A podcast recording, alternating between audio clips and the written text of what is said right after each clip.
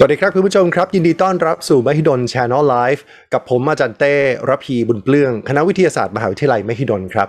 คุณผู้ชมครับ หัวข้อที่เราจะคุยกันในวันนี้เป็นหนึ่งในโรคหลาย ๆ โรค ที่บอกได้เลยว่าเป็นโรคที่เป็นอันดับต้น ๆ ของการเสียชีวิตของคนในประเทศไทยครับ โรคที่เราจะคุยกันในวันนี้เป็นเรื่องของโรคมะเร็งเต้านมครับ หัวข้อที่เราจะคุยกันวันนี้คือ รู้ทันมะเร็งเต้านมรักษาหายป้องกันได้ วันนี้เราจะมาโฟกัสกันว่า โรคนี้มันป้องกันได้อย่างไร และมันรักษาหายได้จริงหรือเปล่าคุณผู้ชมครับถ้าคุณผู้ชมมีคำถามเกี่ยวกับเรื่องของโรคมะเร็งเต้านม มีคำถามเกี่ยวกับการรักษามะเร็งเต้านม มีคำถามเกี่ยวกับความเชื่อ ที่คุณผู้ชมอาจจะเคยได้ยินมาเกี่ยวกับมะเร็งเต้านม สามารถที่จะฝากคำถามไว้ได้เลยครับ ไม่ว่าคุณผู้ชมจะรับชมผ่าน Facebook หรือผ่าน YouTube เราจะมีทีมงานที่จะรวบรวมคำถาม เพื่อจะมาพูดคุยกับวิทยากรของเราในวันนี้ครับคุณผู้ชมครับ โรคมะเร็งเต้านมเนี่ยเป็นโรคที่มีผู้ป่วยใหม่ ๆ ในแต่ละปีเนี่ยจำนวนสูงนะฮะ ถือได้ว่าเป็นจำนวนสูงที่สุดในผู้หญิงไทยเลย ถ้าดูจากตัวเลขในปี 2563 ครับ มีผู้ป่วยด้วยโรคมะเร็งเต้านมรายใหม่เนี่ยสูงถึงประมาณ 18,000 คน ถ้าลองเทียบเป็นวันนะฮะ ก็ประมาณ 49 คนต่อวัน ตัวเลขอาจจะฟังดูเป็นตัวเลขที่น่าตกใจนะฮะ แต่โรคนี้สามารถที่จะรักษาได้และที่สำคัญ ป้องกันได้ วันนี้ครับเราจะมาพูดคุยกับผู้เชี่ยวชาญในเรื่องของโรคมะเร็งเต้านมกันนี้นะครับ วันนี้ครับเราได้รับเกียรติจากอาจารย์นายแพทย์วิษณุโลสิริวัตรสัญญาแพทย์ตกแต่งและเสริมสร้าง ภาควิชาสัญญาศาสตร์ คณะแพทยศาสตร์ศิริราชพยาบาลมหาวิทยาลัยมหิดลมาพูดคุยกับเราครับ สวัสดีครับอาจารย์ครับ สวัสดีครับผม สวัสดีครับ ผมขออนุญาตที่จะเรียกหมอบัวนะครับ เรียกอาจารย์ว่าหมอบัวนะฮะหมอบัวครับ วันนี้ครับเราจะมาพูดคุยกันในเรื่องของโรคมะเร็งเต้านม วันนี้มีคุณผู้ชม ผมเชื่อว่ามีคุณผู้ชมหลาย ๆ ท่านสนใจเกี่ยวกับเรื่องโรคนี้ และคงจะเริ่มฝากคำถามกันละ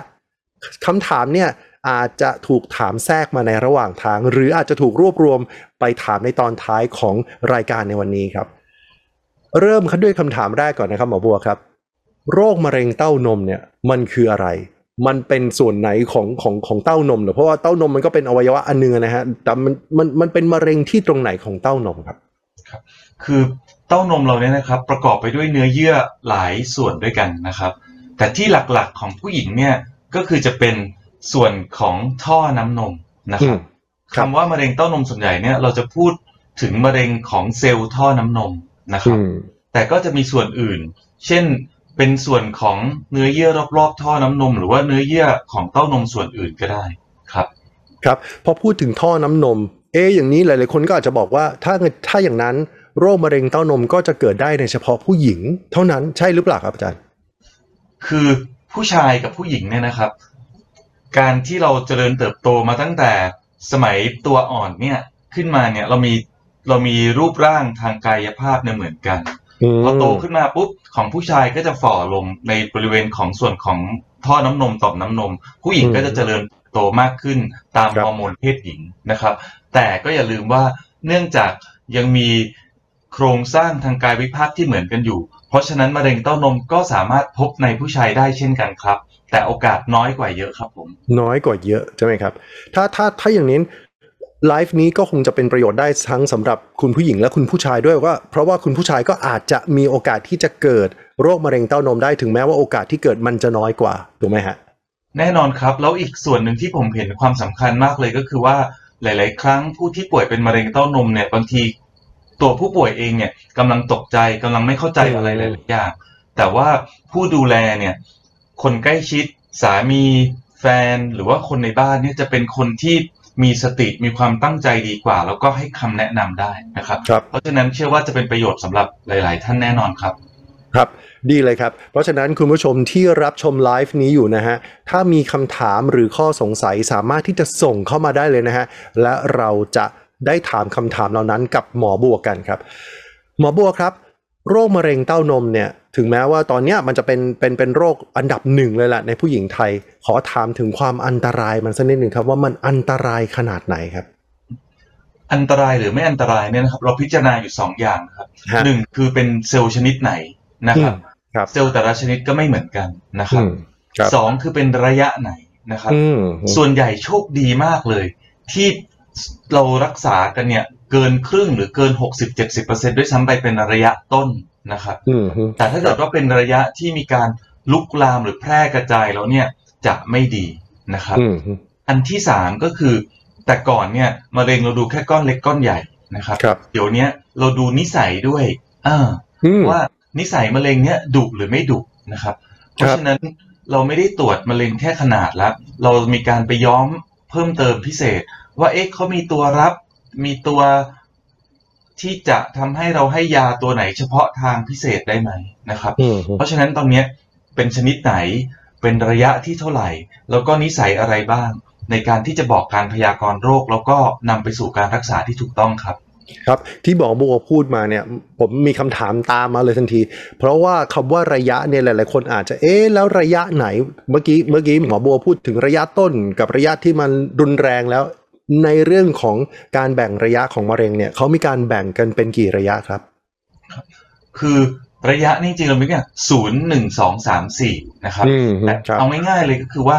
ถ้าตัวมะเร็งยังอยู่ในท่อน้ำนมเนี่ยนะครับอยู่ในท่อน้ำนมเนี่ยยังไม่ออกไปจากท่อเนี่ย อันนี้ถือว่าดี เป็นอืมเป็นโรคที่ยังอยู่ตรงเฉพาะที่อยู่อืมโอกาสที่จะไปต่อมน้ำเหลือง ทางเดินน้ำเหลือง โอกาสแพร่กระจายไปทางหลอดเลือด ไปสมองปอดตับกระดูกอันนี้น้อยมากนะครับนี่อืมนี่เป็นระยะศูนย์นะครับ ต่อมาก็ระยะหนึ่งระยะหนึ่งเนี่ยคือก้อนยังเล็กอยู่นะคครัรับบระยะสองเนี่ยก็จะเริ่มมีการกระจายมาที่ต่อมน้ำเหลืองละเหลือก้อนยังมีขนาดเล็กอยู่นะครับ ระยะสามหรือสี่เนี่ย อันนี้ก็จะเป็นระยะที่เริ่มก้อนเนี่ยเริ่มใหญ่โตมากขึ้นนะครับ หรือต่อมน้ำเหลืองเนี่ยเริ่มมีขนาดใหญ่มีหลายเม็ดหรือว่ากล่อมน้ำเหลืองเนี่ยเริ่มลุกลามมากนะครับ ส่วนสี่สุดท้ายเลยคือว่ามีการแพร่กระจายไปส่วนอื่น นอกจากเต้านมอวัยวะอื่นนอกจากเต้านมนะครับ เพราะฉะนั้นครับตามหลักเลยครับศูนย์ก็ดีหน่อยหนึ่งสองเรียกว่าพอไหวอยู่ ถ้าสามเริ่มไม่ดีละสี่นี่ถือว่าไม่ดีมากแล้วนะครับ ครับ ในแต่ละระยะมันจะต้องไปดูเรื่องของความดุด้วยไหมครับเมื่อสักครู่หมอบัวแตะคำว่าความดุความดุตรงนี้มันคือยังไงครับ ความดุคือนิสัยทางชีวภาพนะครับอืมอะระยะเนี่ยเรามักจะใช้ทางกายภาพเป็นส่วนใหญ่ ว่าขนาดเท่าไหร่แพร่กระจายที่ไหนเนี่ยเป็นการตรวจทางกายภาพนะครับ แต่ว่าทางชีวภาพเนี่ยคือบอกนิสัยของแต่ละมะเร็งว่าไม่เหมือนกันยังไง มีพฤติกรรมการแพร่กระจายอย่างไร มีพฤติกรรมการตอบสนองต่อยาอย่างไรบ้างนะครับ เพราะฉะนั้นเราอาจจะเคยได้ยินกัน เช่นว่า เป็นมะเร็งชนิดตอบสนองต่อฮอร์โมน ก็ได้รับยาต้านฮอร์โมนอืมเราอาจจะได้ยินชนิด HER2 ชนิด triple negative อย่างเงี้ยครับ ก็เป็นอันเนี้ยไม่ได้พูดถึงระยะพูดถึงนิสัยทางชีวภาพของแต่ละมะเร็งอืมครับเพราะฉะนั้นเวลาที่ดูระยะของมะเร็งก็ไม่ได้ดูเฉพาะเรื่องของกายภาพ แต่จะดูทางด้านชีวภาพของเขาครับคำถามที่มักจะตามมาครับหมอบัวครับ มันรักษาได้ไหม โอกาสในการรักษาในแต่ละระยะ หรือในแต่ละนิสัยเนี่ยโอกาสในการที่จะรักษาแล้วหายเนี่ยมันมากน้อยขนาดไหนครับ แน่นอนเลยนะครับ ยิ่งเล็กยิ่งดี ใช่ไหมครับ กายภาพยิ่งเล็กยิ่งดี ยิ่งก้อนเนื้องอกขนาดเล็ก ยิ่งไม่มีการกระจายไปที่ไหนผลการรักษายิ่งดีคำว่าอืมดีของผมเนี่ยคือดีมากมากๆเลยนะครับ ดีมากอืมๆอยากจะใช้คำว่าหายด้วยซ้ำไป แต่อืมในใจก็บางทีไม่อยากใช้คำนี้ เนื่องจากว่าอยากให้คนไข้ติดตาม คนไข้บางท่านบอกว่าฉันรักษาครบแล้วหายแล้วไม่มาติดตามนี้ไม่ได้นะครับ แต่คำว่าดีคือว่าโอกาส 5 ปี 10 ปี 20 ปี ไม่มีมะเร็งกลับมาเลยเนี่ยสูงมากๆนะครับอืมบางการศึกษาเนี่ยสูงเกิน 90-95%ด้วยซ้ำไปนะครับครับ แต่ในขณะเดียวกันถ้าเข้าระยะที่ไปต่อมน้ำเหลืองแล้วหรือก้อนมาถึงปุ๊บ ก้อนไม่ใช่ก้อนเซนสองเซนทิ้งให้อยู่ตรงหน้าอกเรา จนใหญ่จนเป็นแผลจนแตกจนมีดึงรั้งหัวนม มีน้ำเลือดน้ำเหลืองผิดปกติออกมาจนเป็นแผลอย่างเงี้ยครับ โอกาสที่จะอยู่ได้ยาวนานก็จะลดลงนะครับ เช่นจากเมื่อกี้ผมบอก 90%อาจจะเหลือ 80 70 60 แล้วนะครับอืมหรือกว่าจะมาเนี่ยมีการกระจายไปกระดูกตับ ปอดสมองแล้วเนี่ยถ้าเราพบระยะเนี่ยโอกาสอยู่ได้ยาวนานจาก 60 เมื่อกี้ก็จะลงมาเหลือ 40 30 20 นะครับ เพราะฉะนั้นถ้ายิ่งรู้ไวยิ่งหายได้นะครับอืมส่วนเรื่องนิสัยบางตัวที่นิสัยดีมากๆ เช่น เป็นตัวที่ตอบสนองต่อฮอร์โมนได้ดีนะครับ เป็นนิสัยที่ไม่ดุร้ายนะครับ เนี้ยการรักษาก็จะยิ่งดีขึ้น โอกาสแพร่กระจายก็จะน้อย โอกาสลุกลามก็จะน้อยด้วยครับ ครับ ตอนนี้หมอโบครับ เริ่มมีคำถามที่ส่งเข้ามาแล้วนะครับ มีคุณสมใจครับ คุณสมใจวันทวิมนะครับ ขออภัยถ้าเผื่อผมอ่านนามสกุลหรือว่าชื่อผิดนะฮะ คุณสมใจถามมาว่าไบแรดสามอันตรายไหมไบแรดสามเอ่อคุณหมอคุณหมอสามารถที่จะตอบคำถามนี้ได้เลยไหมครับไบแรดสามครับ ยินดีครับได้เลยครับผม คือการวินิจฉัยโรคเต้านมเนี่ยนะครับ เราจะใช้สามอย่างประกอบกันนะครับอืมฮึหนึ่งคือการตรวจร่างกายของแพทย์ครับนะครับสองอันที่หนึ่งเป็นการซักประวัติแล้วก็ตรวจร่างกายจากอืมแพทย์ฮึ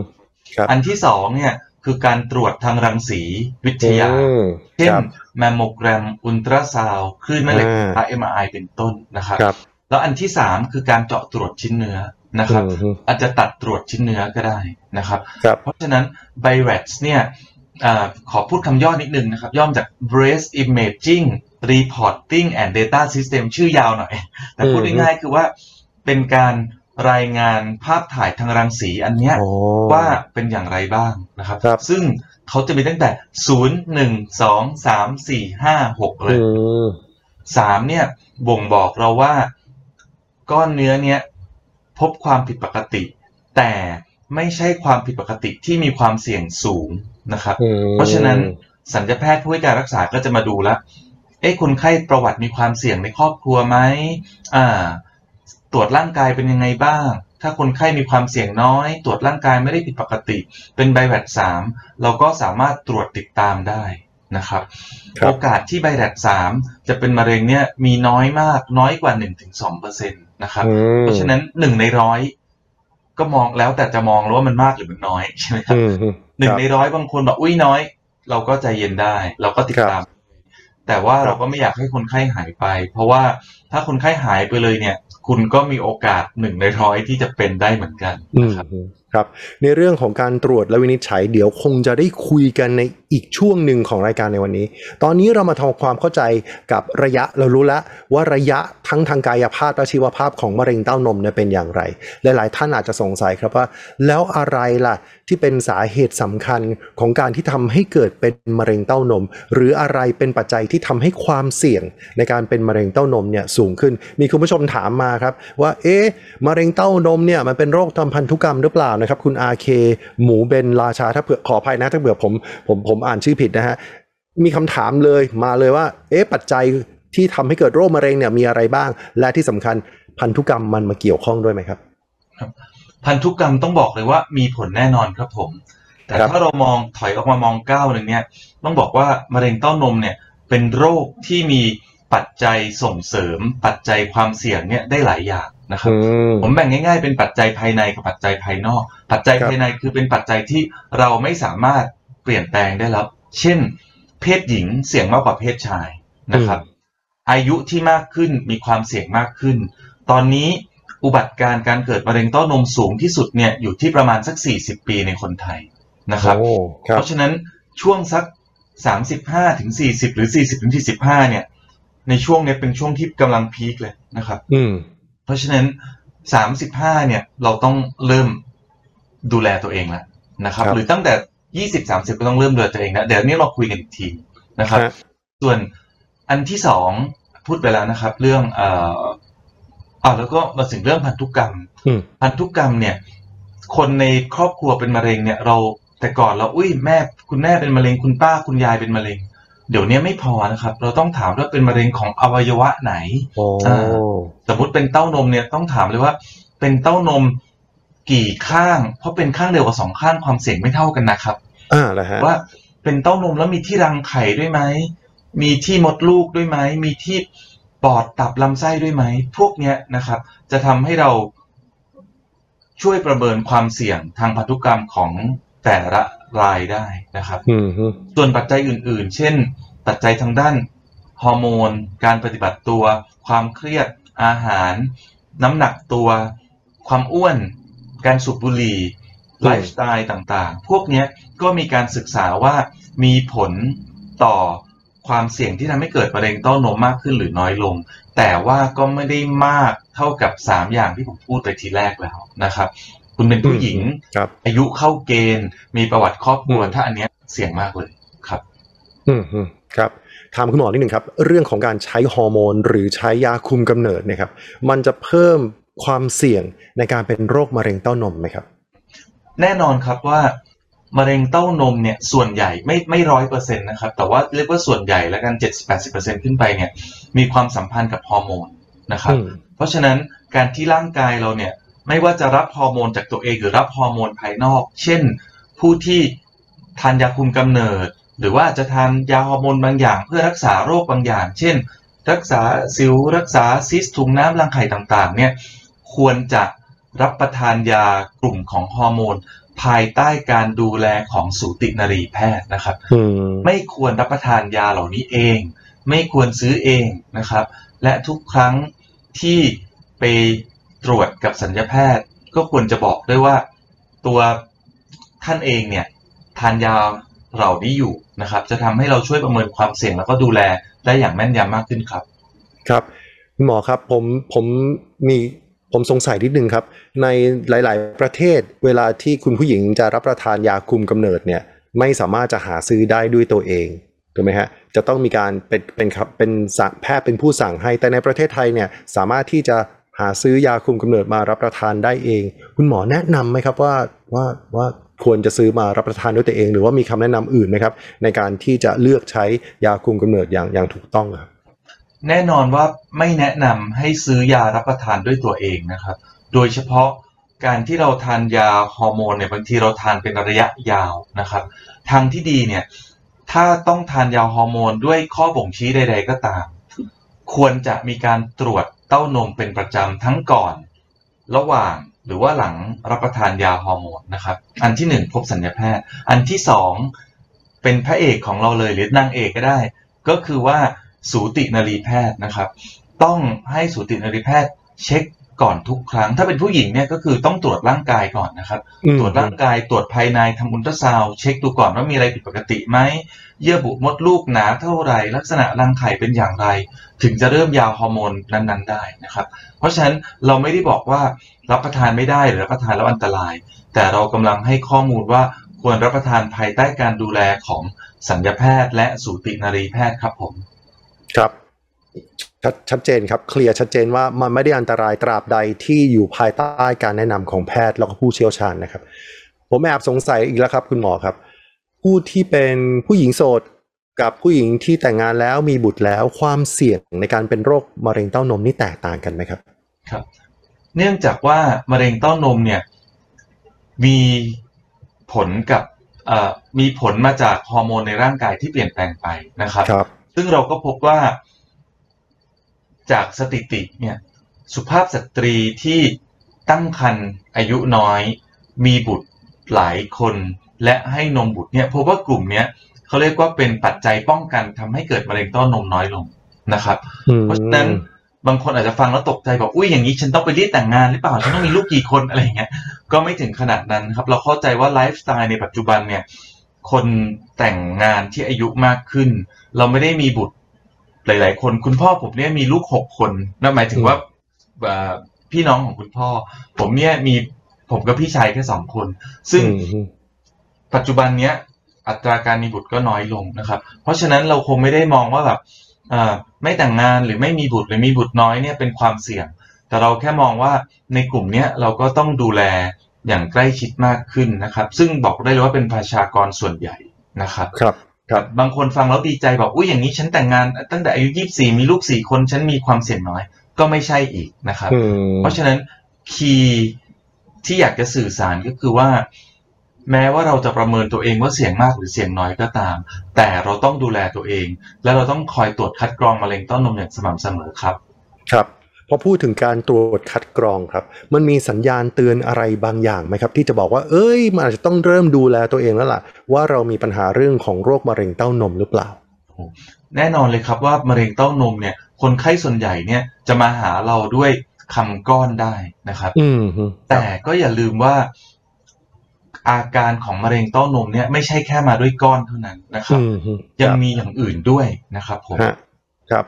ครับ ซึ่งผมตรงนี้ทีมงานน่าจะมีภาพประกอบใช่ไหมครับอ่าวันนี้เราจะมาพูดถึงเรื่องของสัญญาณเตือนโรคมะเร็งเต้านมครับ ซึ่งอะวันนี้ขึ้นมาละภาพประกอบขึ้นมาละ เขียนว่า 8 สัญญาณเตือนเสี่ยงโรคมะเร็งเต้านม เข้าใจว่าเราจะมี 8 ภาพให้ดูกันเชิญหมอบัวเลยครับ รูปที่หนึ่งนี่กำลังพูดถึงสัญญาณเตือนอย่างที่หนึ่งครับเชิญเลยครับได้ครับ คือเจ็บนะครับ อาการเจ็บเนี่ยเป็นอาการที่ไม่จำเพาะ ต้องบอกว่ามะเร็งเต้านมส่วนใหญ่ไม่เจ็บด้วยซ้ำนะครับอ่าถ้าเจ็บเนี่ยมักจะไม่ใช่มะเร็งนะครับ บอกไว้ก่อนจะได้ไม่ตกใจนะครับอืมเจ็บเนี่ยอาจจะเกิดจากฮอร์โมนช่วงมีประจำเดือนต่างๆ หรืออาจจะเป็นบางทีจากกล้ามเนื้อจากกระดูกจากออกกำลังกายก็เป็นไปได้หมดนะครับ แต่อย่างไรก็ตาม ถ้าอยู่ๆ เราไม่เคยมีอะไรบริเวณเต้านมเลย แล้วมีอาการผิดปกติขึ้นมา มาพบแพทย์ก่อนนะครับ เพื่อให้เราตรวจยืนยันว่าไม่ใช่หรือใช่อย่างไรนะครับ อันที่สองครับ รอยแดงและผื่นนะครับ ตรงนี้เนี่ยบางทีเราอาจจะ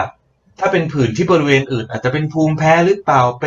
ตกสะเก็ดไปขูดอะไรหรือเปล่า แต่บริเวณเต้านมเนี่ยถ้ามีรอยแดง รอยสะเก็ด เหมือนแพ้เหมือนมีอะไรลอกหลุดบริเวณหัวนม หรือโดยเฉพาะว่า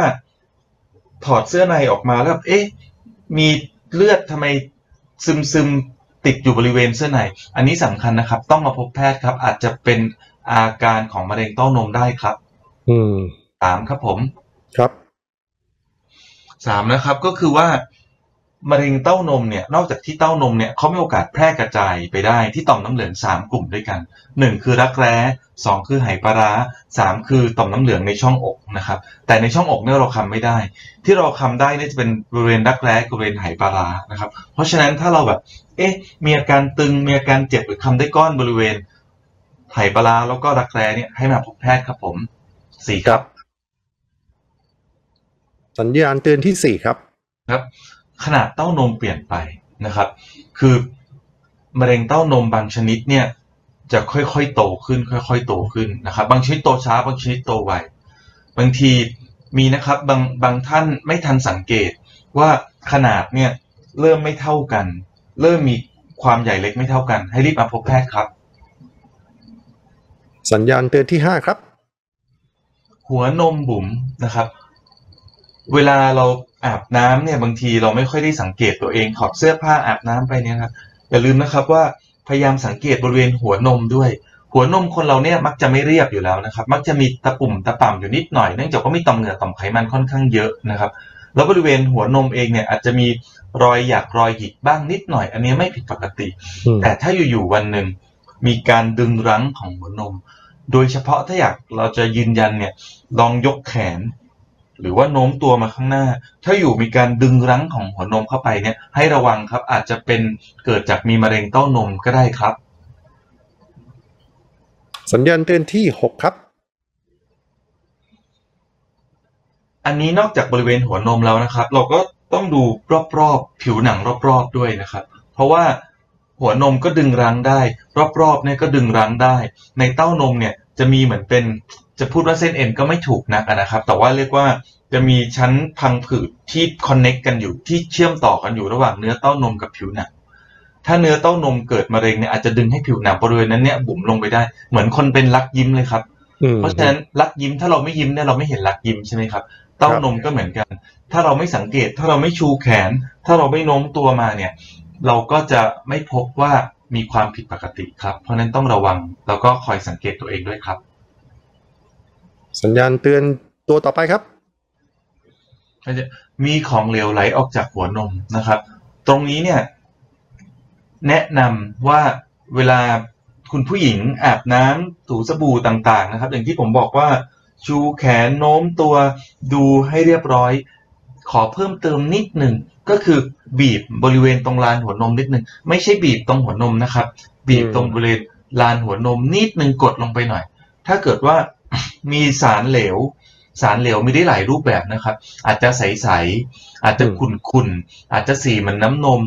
หรืออาจจะเป็นสีเหมือนเลือดสีสีดำๆเลยก็ได้นะครับ ถ้าพบอาการผิดปกติเหล่านี้ให้มาพบแพทย์นะครับสัญญาณเตือนที่เหมือนกับมะเร็งโดยเฉพาะเลยก็คือว่าสองข้างเนี่ยออกมาอยู่ข้างเดียว ออกมาอยู่ท่อเดียว ออกมาแล้วเป็นสีช้ำเลือดช้ำหนองอย่างเงี้ยอันตราย นะครับ แต่ถ้าเกิดสมมุติว่าออกมาทั้งสองข้าง ออกมาหลายท่อ ออกมาเป็นสีใสๆหรือสีเหมือนน้ำนม อันนี้อาจจะไม่อันตราย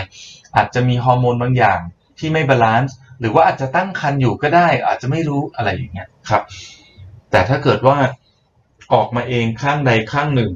บีบแล้วก็ออก หรือว่าถอดเสื้อในมาแล้วเห็นเลอะอยู่ที่เสื้อในให้รีบมาพบแพทย์ครับ ครับ และสัญญาณเตือนที่ 8 ครับ มาที่อันสุดท้ายนะครับ อันเนี้ยแปดสิบเปอร์เซ็นเจ็ดสิบถึงแปดสิบเปอร์เซ็นของคนไข้เนี่ยจะมาด้วยก้อนที่เต้านมนะครับ ซึ่งบอกเลยว่า วันนี้เนี่ยผมก็เลยอยากจะเน้นตรงนี้นะครับ ขออนุญาตมีหุ่นมาประมีกอบพร็อพมาด้วยนะนะครับครับ ผมเชื่อว่าหมอบัวครับ ผมเชื่อว่าตอนนี้ผู้ชมหลาย ๆ ท่านนะฮะพอฟังหมอบัวมาถึงจุดนี้แล้วเนี่ยหลาย ๆ คนจะเริ่มที่จะสำรวจตัวเองไปด้วย ผมว่าการที่มีหุ่นประกอบตรงเนี้ยจะทำให้ภาพภาพ ภาพมันชัดขึ้น แล้วคุณผู้ชมก็อาจจะได้ทำตามด้วยสำหรับแปดสัญญาณเตือนเมื่อสักครู่นะฮะตอนนี้ทีมงานก็ปักหมุดไว้เรียบร้อยแล้วในช่องคอมเมนต์ของ Facebook นะฮะสามารถที่จะเข้าไปเก็บภาพนั้นไว้ใช้ได้ ตอนนี้เรามาดูครับหมอบัวจะสาธิตให้ดูว่าวิธีการที่จะคลำเพื่อที่จะสำรวจดูว่า เอ๊ะ เรามีอาการเสี่ยงอยู่หรือเปล่า เรามีสัญญาณเตือนเหล่านั้นอยู่หรือเปล่า จะเป็นยังไงเชิญหมอบัวเลยครับผมเริ่มแรกเลยนะครับ การตรวจร่างกายด้วยตนเองเนี่ย ควรทำ ตั้งแต่เรามีเต้านมนะครับพูดง่าย ๆ คือตั้งแต่ 20 เนี่ยมีก็ตรวจได้เลยนะครับ ไม่ได้เกี่ยวเต้านมเล็กเต้านมใหญ่นะครับ ต้องตรวจนะครับ ต้องตรวจ แนะนำตรวจเดือนละหนึ่งครั้งนะครับ เวลาตรวจนะครับ เริ่มจากการดูก่อนนะครับ อย่างที่บอกเราดูก่อนเอ๊ะเต้านมสองข้างเราบาลานซ์กันไหมเท่ากันไหมชูแขนอย่าลืมนะครับ โน้มตัวมาข้างหน้านิดนึงอ่า ทุกอย่างเรียบร้อยดีปุ๊บต่อมาเราก็เริ่มคลำนะครับ การคลำเนี่ย เราเริ่มจากคำบริเวณเต้านมก่อนนะครับ จะคำเราคำให้ทั่วคำว่าทั่วเนี่ย เราแบ่งเต้านมเหมือนเป็นหน้าปัดนาฬิกานะครับ เหมือนตัดเค้กก็ได้มีสี่ส่วนอืมด้านบนใน ด้านบนนอก ด้านนอกล่าง ด้านล่างในนะครับหนึ่งสองสามสี่นะครับ แล้วก็แอเรียตรงกลางคือแอเรียหัวนมนะครับ แล้วก็บริเวณใกล้ๆรักแร้เนะครับเนื่องจากเต้านมคนเราไม่กลมนะครับ เต้านมคนเราเหมือนเป็นรูปหยดน้ำ ด้านบนที่เป็นหยดน้ำเนี่ยก็มีเนื้อเต้านมอยู่เราต้องตรวจตรงนี้ด้วยนะครับ เวลาคำเนี่ยจะคำเป็นรูปก้นหอยในออกนอกก็ได้นะครับ หรือจะนอกเข้าในก็ได้นะครับ หรือบางคนบอกไม่ถนัดอยากจะคำบนลงล่างอย่างนี้ก็ได้นะครับ หรือจะคำแบบในออกนอกแบบนี้ก็ได้นะครับคำแบบไหนก็ได้ ผมยกตัวอย่างการคำให้ดูนะครับ ก็คือว่าใช้ใช้มือนะครับสองมือ บริเวณที่ตรวจเนี่ยชูขึ้นมาสามนิ้วอย่างนี้นะครับ สามนิ้วอย่างนี้นะครับ เราจะตรวจโดยใช้บริเวณปลายนิ้วตรงนี้อืมนะครับ เราไม่ได้ใช้ปลายตรงเล็บเข้าไปจิกอย่างนี้ ไม่ถูกต้องนะครับ เราใช้บริเวณปลายนิ้วอันนี้นะครับมสองข้อสองข้อที่ขึ้นมาตรงนี้นะครับ ครับคำนะครับคำไปรอบๆอ่าด้านบนใน ด้านบนนอกอ่าด้านล่าง ด้านล่างด้านในนะครับ อะเสร็จแล้วก็มาคำตรงกลางดูซิมีอะไรไหมนะครับ เสร็จแล้วก็มาคำบริเวณขอบเนื้อเต้านม ใกล้ทางรักแร้นะครับ ครบแล้วครับแค่นี้หนึ่งสองสามสี่ห้าหกปุ๊บครบ แต่อย่าลืมว่าที่เมื่อกี้เพิ่งบอกว่าไม่ได้ตรวจแค่เต้านมเท่านั้น ถ้าเป็นอืมมะเร็งเต้านมมันมีโอกาสกระจายไปต่อมน้ำเหลือง นั้นเราก็ต้องตรวจต่อมน้ำเหลืองด้วยนะครับครับที่การคำต่อมน้ำเหลืองเนี่ยก็คือว่าเอามือรูปเข้าไปนะครับ บริเวณรักแร้ของตัวเองนะครับ เหมือนอืมอันนี้ผมขออนุญาตถ้าตรวจตัวเองนี่ก็คือเอามือวางเข้าไปเลยครับ รักแร้ซ้ายเอามือขวาวางทาบเข้าไปเลยนะครับ แล้วก็คลำดูนะครับ รักแร้ขวาเอามือซ้ายวางเข้าไปนะครับ แล้วก็ทาบดูนะครับ เอาปลายนิ้ว ยันขึ้นไป จนเกือบสุด แล้วเอาปลายนิ้วฝั่งนี้นี่นะครับ ที่บอกว่าสามนิ้วเป็นตัวลูบดูนะครับ ว่ามีอะไรผิดปกติไหมครับ เสร็จแล้วครัก็บดูไหปลาร้าตัวเองนะครับ ก็คือบริเวณนี้นะครับ บริเวณกระดูกไหปลาร้าตรงนี้เลยนะครับ ไหปลาร้าที่เห็นอย่างเงี้ยนะครับทำได้เลยนะครับ ทั้งสองข้าง เท่านี้เองนะครับทำทุกเดือนนะครับ รับรองว่าอ้อคำถามบ่อยๆ คือ หลาย ๆ ท่านจะบอกว่า ฉันไม่ใช่หมอ ฉันจะตรวจได้ยังไงอะอืมฉันไม่รู้หรอกอะไรผิด ไม่ผิดปกติ ง่าย ๆ อย่างนี้ครับทถ้าเราตรวจตัวเองทุกวันเนี่ย เรารู้ว่านี่คือร่างกายปกติของเรานะครับ เมื่อไหร่เจอสิ่งผิดปกติเนี่ยเราจะรู้ตัวนะครับ เพราะฉะนั้นถ้าเราตรวจมาอืมไม่มีอะไรตรวจนะไม่มีอะไร ตรวจไปหกเดือนแปดเดือนหนึ่งปีสองปีสองปีหนึ่งเดือนปุ๊บเจออะไรขึ้นมา เราจะเป็นคนแรกที่รู้นะครับ เพราะฉะนั้นเราจะพาตัวเราเองมาโรงพยาบาลได้ไวที่สุดนะครับครับครับ พอได้เห็นคุณหมอได้สาธิตให้ดูว่าวิธีการคลำเนี่ย คลำอย่างไรคำถามเริ่มหลั่งไหลเข้ามาครับคำถามแรกเลยก็คือ เวลาที่คลำแล้วกดเนี่ยกดแรงขนาดไหน กดลึกขนาดไหน โอเคครับ จริง ๆ การคำได้มีการคำตื้นๆกับคำลึกๆด้วยนะครับ ผมแนะนำว่าตอนแรกเนี่ยจะเห็นว่าเวลาผมตรวจเนี่ยผมจะใช้สองมือนะครับ ตอนแรกเนี่ยเหมือนเราจะลูบก่อน หลังจากลูบปุ๊บเราก็ค่อยใช้สองมือดันเนื้อเต้านมเข้าหากันนะครับ แล้วก็ดันนะครับ อย่างเงี้ยครับเรื่อยๆ ความความแรงเนี่ยเรียกว่าแต่ละคนหนักเบาไม่เท่ากัน แต่ว่าคำตื้นๆก็คือเหมือนคำรูปไปที่ผิวหนังว่ามีอะไรสะดุดไหมนะครับ เสร็จแล้วก็ค่อยๆคำลึกๆนะครับ หลายท่านคำลึกแล้วตกใจ ปรากฏว่าสิ่งที่คำได้คือกระดูกซี่โครงอ๋อก็มีนะครับครับไม่ต้องตกใจซี่โครงสองข้างนูนไม่เท่ากันนะครับอืมเพราะว่าโดยเฉพาะข้างซ้ายเนี่ยมีมีหัวใจอยู่ นะครับ หรือด้านขวาเนี่ยมีตับอยู่ข้างล่าง บางทีความนูนความเคิร์ฟของกระดูกไม่เท่ากัน ไม่เป็นไรนะครับ หรือบางบางท่านเนี่ยตรงกระดูกเอ่อตรงลิ้นปี่เนี่ยก็จะมีกระดูกชิ้นเล็ก ๆ ขึ้นมานะครับ เพราะฉะนั้นเราตรวจให้รู้ว่าเนี่ยคือร่างกายปกติของเรานะครับ หรือถ้าเราตรวจแล้วไม่แน่ใจมาพบแพทย์เลยครับ แพทย์ confirm เลย อันนี้กระดูกนะ ไม่ต้องตกใจนะวันหลังตรวจเจออันนี้เป็นปกติ ครับตอนคลำเนี่ยสิ่งที่เราเรากำลังมองหาคือคลำแล้วพบก้อน หรือว่าคลำแล้วรู้สึกเจ็บครับพบก้อนครับ เจ็บเนี่ยไม่น่ากลัวนะยืนยันว่าเจ็บเนี่ยไม่น่ากลัวนะครับ แต่ถ้าเกิดเจ็บแล้วมีการผิดปกติก็สามารถมาพบแพทย์ได้นะครับ แพทย์ช่วยวินิจฉัยให้ได้นะครับอืมอืมแต่ครับพูดถึงเรื่องมะเร็งเนี่ยมักจะเป็นก้อนที่ไม่เจ็บ หลายคนอืมก็เลยไม่กลัว หลายคนบอก อืมก็ก้อนนี้อยู่กับฉันมาตั้งนานแล้วฉันไม่เจ็บฉันก็เลยไม่มาพบแพทย์ไม่ใช่นะครับมะเร็งเนี่ยตัวร้ายเลย ไม่เจ็บนะครับครับ เพราะฉะนั้นถ้าเจออะไรกลิ้งไปกลิ้งมา หรือมีการดึงรั้งรีบมาพบแพทย์นะครับ ครับมีคำถามเข้ามาครับว่าเวลาที่คลำหน้าอกเพื่อจะตรวจเบื้องต้นเนี่ย ควรจะยืนอยู่หน้ากระจกไหม ต้องถอดเสื้อไหม ถอดเสื้อแน่นอนครับผม แนะนำให้ตรวจหน้ากระจกด้วยครับ ถ้าเป็นไปได้สถานการณ์ที่ผมเห็นว่าดีที่สุดนะครับ คือก่อนอาบน้ำหรือระหว่างอาบน้ำก็ได้นะครับ คือพอเราทำความสะอาดร่างกายแล้วเนี่ยไม่มีเหงื่อไหลใครย้อยต่างๆ แล้วเนี่ยนะครับ อาบน้ำเรียบร้อยละ ตอนถูสบู่เนี่ย เป็นจังหวะที่ดีเลย เพราะว่าตัวจะกำลังลื่นๆ ถ้าคลำอะไรได้สะดุดเนี่ยเราจะเห็นชัดนะครับนั้นอาจจะแบบเอ๊ะเอาแล้วกระจกที่หมอบัวพูดเมื่อกี้ใครจะมีกระจกอยู่ในห้องอาบน้ำกระจกเนี่ยดูก่อนเข้านะครับ ก่อนเข้าห้องน้ำก่อนเข้าไป shower อาบน้ำฝักบัวเนี่ย เรา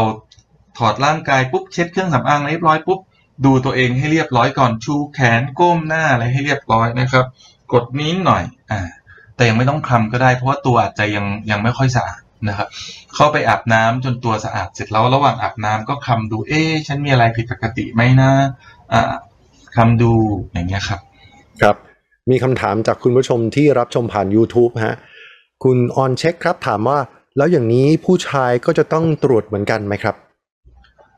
ผู้ชายเนื่องจากโอกาสการเป็นมะเร็งเต้านมน้อยมาก ๆนะครับ ครับ แต่ก็สามารถตรวจได้นะไม่มีข้อห้ามครับ เพียงแต่ว่าไม่ไม่มีความเสี่ยงก็อาจจะโอกาสเกิดน้อยมากนะครับ ครับ คุณหมอครับมีคุณผู้ชมถามมาฮะคุณผู้ชมใช้ชื่อว่าคุณสุนันท์ครับ คุณสุนันท์ถามมาว่า ถ้าคนที่เสริมหน้าอกมาเกิน 10 ปี ไม่เคยตรวจมะเร็งเต้านมมาก่อน มีวิธีในการที่จะตรวจด้วยตนเองไหม วิธีนี้ใช้ได้ไหมครับ การเสริมหน้าอกเนี่ยนะครับ ไม่ได้เป็นปัจจัยทำให้เกิดมะเร็งเต้านมมากขึ้นหรือน้อยลงนะครับอืมพูดง่ายๆคือคนที่เสริมหน้าอกหรือมีถุงเต้านมเทียมซิลิโคนอยู่เนี่ยก็สามารถตรวจเต้านมเองได้นะครับอืมแล้วก็สามารถทำแมมโมแกรมอุลตราซาวด์ MRI ได้ด้วยนะครับอืมอืมแต่ว่า จะเป็นกลุ่มที่ต้องได้รับการตรวจเต้านม อาจจะต้องเป็นแพทย์เฉพาะทางขึ้นนิดนึงนะครับครับเนื่องจากว่าเราต้องระวังแล้วว่า เอ๊ะ ก้อนที่เจอนั้นเนี่ย เป็นผลจากถุงซิลิโคนที่แตกรั่วซึมหรือเปล่า เกิดจากพังผืดหรือเปล่านะครับนั้นสรุปว่าตรวจได้ครับผม แล้วที่จริงแนะนำให้ตรวจด้วย ทุกท่านที่มีถุงเต้านมอยู่กับตัวเนี่ย เหมือนเรา มีมุงหลังคาบ้านเหมือนเรามียางรถยนต์นะครับ เราต้องคอยเช็คสภาพเสมอโอ้เสมอครับทุกสองปีอย่างน้อยครับ แต่ครับถ้าอายุเข้าเกณฑ์เราก็ตรวจทุกปีไปเลยครับ ครับ สมมุติว่าได้ลองคลำแล้ว แล้วพบว่ามีก้อน ควรจะต้องทำยังไงครับ ทุกก้อนคือมะเร็งหรือเปล่าครับ คุณหมอครับ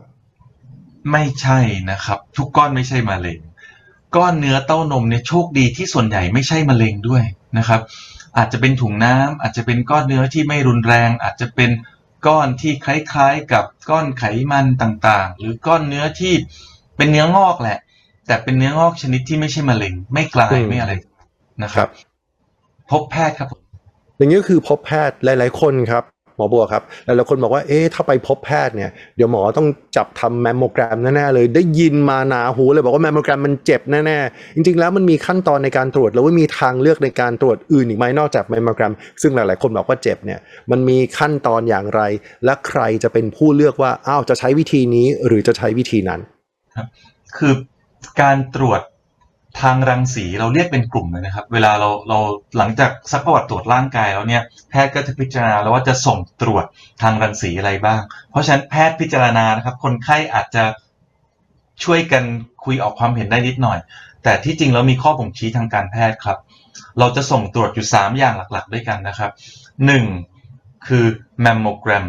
แมมโมแกรมเนี่ยเป็นภาพถ่ายทางรังสี เพราะฉะนั้นต้องได้รับรังสีแน่ๆนะครับ แต่เป็นปริมาณน้อยมากๆนะครับ พูดง่ายๆคือน้อยกว่าเอ็กซเรย์ปอดอีกเอ็กซเรย์ปอดเนี่ยเราเอ็กซเรย์จากหน้าไปหลังเลยนะ แต่อืมแมมโมแกรมเนี่ยเราดึงเนื้อเต้านมออกมาแล้วค่อยมาเอ็กซเรย์ตรงนี้นะ เพราะฉะนั้นไม่ได้ผ่านร่างกายอะไรสักเท่าไหร่นะครับอืมอันที่สองคืออุลตราซาวด์อุลตราซาวด์เนี่ยไม่มีรังสีนะครับ เป็นขึ้นความถี่เสียงเฉยๆนะครับอืมเหมือนกับที่เราทำในผู้หญิงตั้งครรภ์อย่างเงี้ยเป็นต้นนะครับครับเราก็มาทำที่เต้านมเพราะฉะนั้นอุลตราซาวด์เนี่ยมักจะไม่ค่อยเจ็บนะครับ อันต่อมาก็เป็น MRI หรือคลื่นแม่เหล็กไฟฟ้า อันนี้ก็อาจจะใช้เวลานานหน่อยนะครับแล้วก็ต้องตรวจเอ่อเฉพาะบางสถานที่ที่มีเครื่องคลื่นแม่เหล็กไฟฟ้า MRI จริงๆนะครับสามอย่างเนี้ยมีข้อดีข้อเสียแตกต่างกันนะครับ เช่นแมมโมแกรมเนี่ยจะเห็นหินปูนได้ดี เห็นรูปร่างขยุกขยุยลักษณะผิดปกติของเนื้อเต้านมได้ดีนะครับอืมอุลตราซาวน์เนี่ยดีแยกตรง ถุงน้ำก้อนเนื้อ แยกได้ชัดเลย อันนี้เป็นถุงน้ำหรือเป็นก้อนเนื้อเนี่ยอุลตราซาวน์แยกได้แม่นนะครับ MRI เนี่ยก็ยิ่งละเอียดขึ้นไปอีกนะครับ ได้ดูถุงน้ำก้อนเนื้อดูความละเอียดได้แม่นยำมากขึ้นนะครับ เพราะฉะนั้นส่วนใหญ่แล้วเนี่ยเบื้องต้นเลยเนี่ยถ้ามีอาการผิดปกติ เรามักจะส่งตรวจแมมโมแกรมและอัลตราซาวด์คู่กันครับนะครับอืมครับ ก็คืออยู่อยู่ที่ว่าแพทย์จะวินิจฉัยอย่างไร แล้วก็จะเลือกวิธีในการตรวจอย่างไร เพื่อจะนำไปสู่การวินิจฉัยที่ถูกต้องและแม่นยำที่สุดถูกไหมฮะ ใช่ครับ โดยครับทั่วไปมักจะ basic เลยคือเราแมมโมแกรมอัลตราซาวด์คู่กันครับนะครับอืมครับทีนี้ถ้าเราพบความผิดปกติอะไร ถ้าเราพบความผิดปกติอะไร แล้วเราค่อยมาต่อยอดกันว่า เอ๊ะเราจะทำอะไรต่อเนื่องไหม เราจะติดตามอย่างไร หรือถ้าเราต้องมีการเจาะชิ้นเนื้อจะทำอย่างไรบ้าง เชื่อว่าทีมงานจะมีรูปของแมมโมแกรมและอุลตราซาวด์ให้เราดูนะครับ ขออนุญาตทีมงานให้ดูนิดนึงครับดังนั้นเริ่มจากรูปนี้ก่อนเลยครับครับ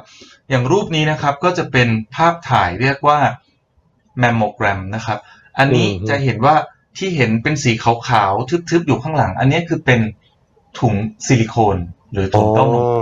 ฮะอ๋อครับเพราะรับฉะนั้นจะเห็นว่า ถึงมีซิลิโคนอยู่เสริมเต้านมมา ก็สามารถทำแมมโมแกรมได้นะครับ ไม่มีปัญหา แต่อย่าลืมว่าถ้าตั้งครรภ์หรือสงสัยว่าอยู่ระหว่างการตั้งครรภ์อันนี้ทำไม่ได้นะครับเพราะว่ามีรังสีนะครับ ครับครับอะภาพต่อไปครับผมอ่าอันนี้ก็เป็นภาพแมมโมแกรมอีกภาพหนึ่งนะครับ จะเห็นว่าแมมโมแกรมเนี่ยเราต้องดึงเข้ามาเยอะ เพราะว่าเราอยากจะเห็นบริเวณรักแร้ด้วยนะครับอืมแมมโมแกรมเนี่ยเราเห็นต่อมน้ำเหลืองได้ด้วยนะครับผมได้ครับครับภาพต่อไปครับ อันนี้เป็นอุลตราซาวน์นะครับ อุลตราซาวน์ในกรณีนี้เนี่ยเราจะเห็นความหนาของเนื้อเต้านมนะครับ แล้วก็ข้างล่างที่เห็นเนี่ยเป็นถุงเต้านมเทียม ที่ว่าเพราะนั้นอุลตราซาวด์ก็สามารถทำในคนไข้ที่มีถุงเต้านมเทียมหรือซิลิโคนได้ครับ ภาพต่อไปครับ อันนี้แสดงให้เห็นว่าอุลตราซาวด์เนี่ยหรือแมมโมแกรมเองเนี่ยบางทีเราไม่ได้ทำเพื่อการวินิจฉัยเท่านั้น เราทำเพื่อช่วย ในการเจาะชิ้นเนื้อก็ได้นะครับอืมอย่างอันเนี้ยครับจะเห็นว่ามีมีแท่งสีขาวๆในแนวนอนเฉียงอยู่ข้างใน อันนี้เป็นเข็มที่เราใช้เจาะนะครับ บางทีเราตรวจร่างกายแล้วเราเอ๊ะเอามือคลำเจาะอาจจะไม่แม่น เราอาจจะต้องใช้อุลตราซาวด์เป็นตัวไกด์แล้วค่อยเจาะโดยมีอัลตราซาวด์เป็นตัวดูก็ได้ครับผมครับ หมอบัวครับพอพูดถึงแมมโมแกรมมีคุณผู้ชมหลาย ๆ ท่านเลยฮะส่งคำถามเข้ามาครับ เริ่มจากท่านแรกนะฮะคุณจีครับ คุณจีถามมาว่า การทำแมมโมแกรมเต้านม ถ้ามีก้อนมะเร็ง มันจะทำให้ก้อนมะเร็งนั้นกระจายได้ไหม เพราะว่าตอนตรวจตอนตรวจน่มันเจ็บมากเลยอ๋ออันนี้ต้องบอกเลยว่า ไม่กระจายแน่นอนนะครับ ผมไม่กระจายแน่นอนนะครับ ตรวจแมมโมแกรมอุลตราซาวด์ MRI เนี่ยไม่มีผลทำให้มะเร็ง กระจายหรือแตกหรืออะไรแน่นอนนะครับครับ แต่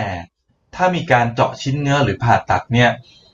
เราไม่ควรทิ้งไว้นานจนเกินไปนะครับ ถ้ามีการเจาะชิ้นเนื้อพบว่าเป็นมะเร็งเนี่ยเราไม่ควรทิ้งไปอยู่นานๆ ถ้าเจอปุ๊บเราต้องรีบรักษานะครับอืมไม่ไม่ได้ไม่ได้บอกว่าเจาะชิ้นเนื้อทำให้มะเร็งกระจายนะครับครับเพียงแต่บอกว่าถ้าวินิจฉัยได้แล้วเนี่ยต้องรีบรักษาครับผมครับ มีคำถามเกี่ยวกับแมมโมแกรมครับ คุณเพชรถามมาครับ ถ้าตรวจแมมโมแกรมทุกปีปลอดภัยไหม ยังต้องคลำอยู่หรือเปล่า คือเราแยกกันนะครับ คือการคลำเนี่ยคลำโดยตัวคุณผู้หญิงเองคลำโดยตัวท่านเอง เราแนะนำให้ทำเดือนละครั้งอยู่แล้วนะครับอืมส่วนพบแพทย์เนี่ย ถ้ามีความผิดปกติ เราแนะนำให้พบปีละ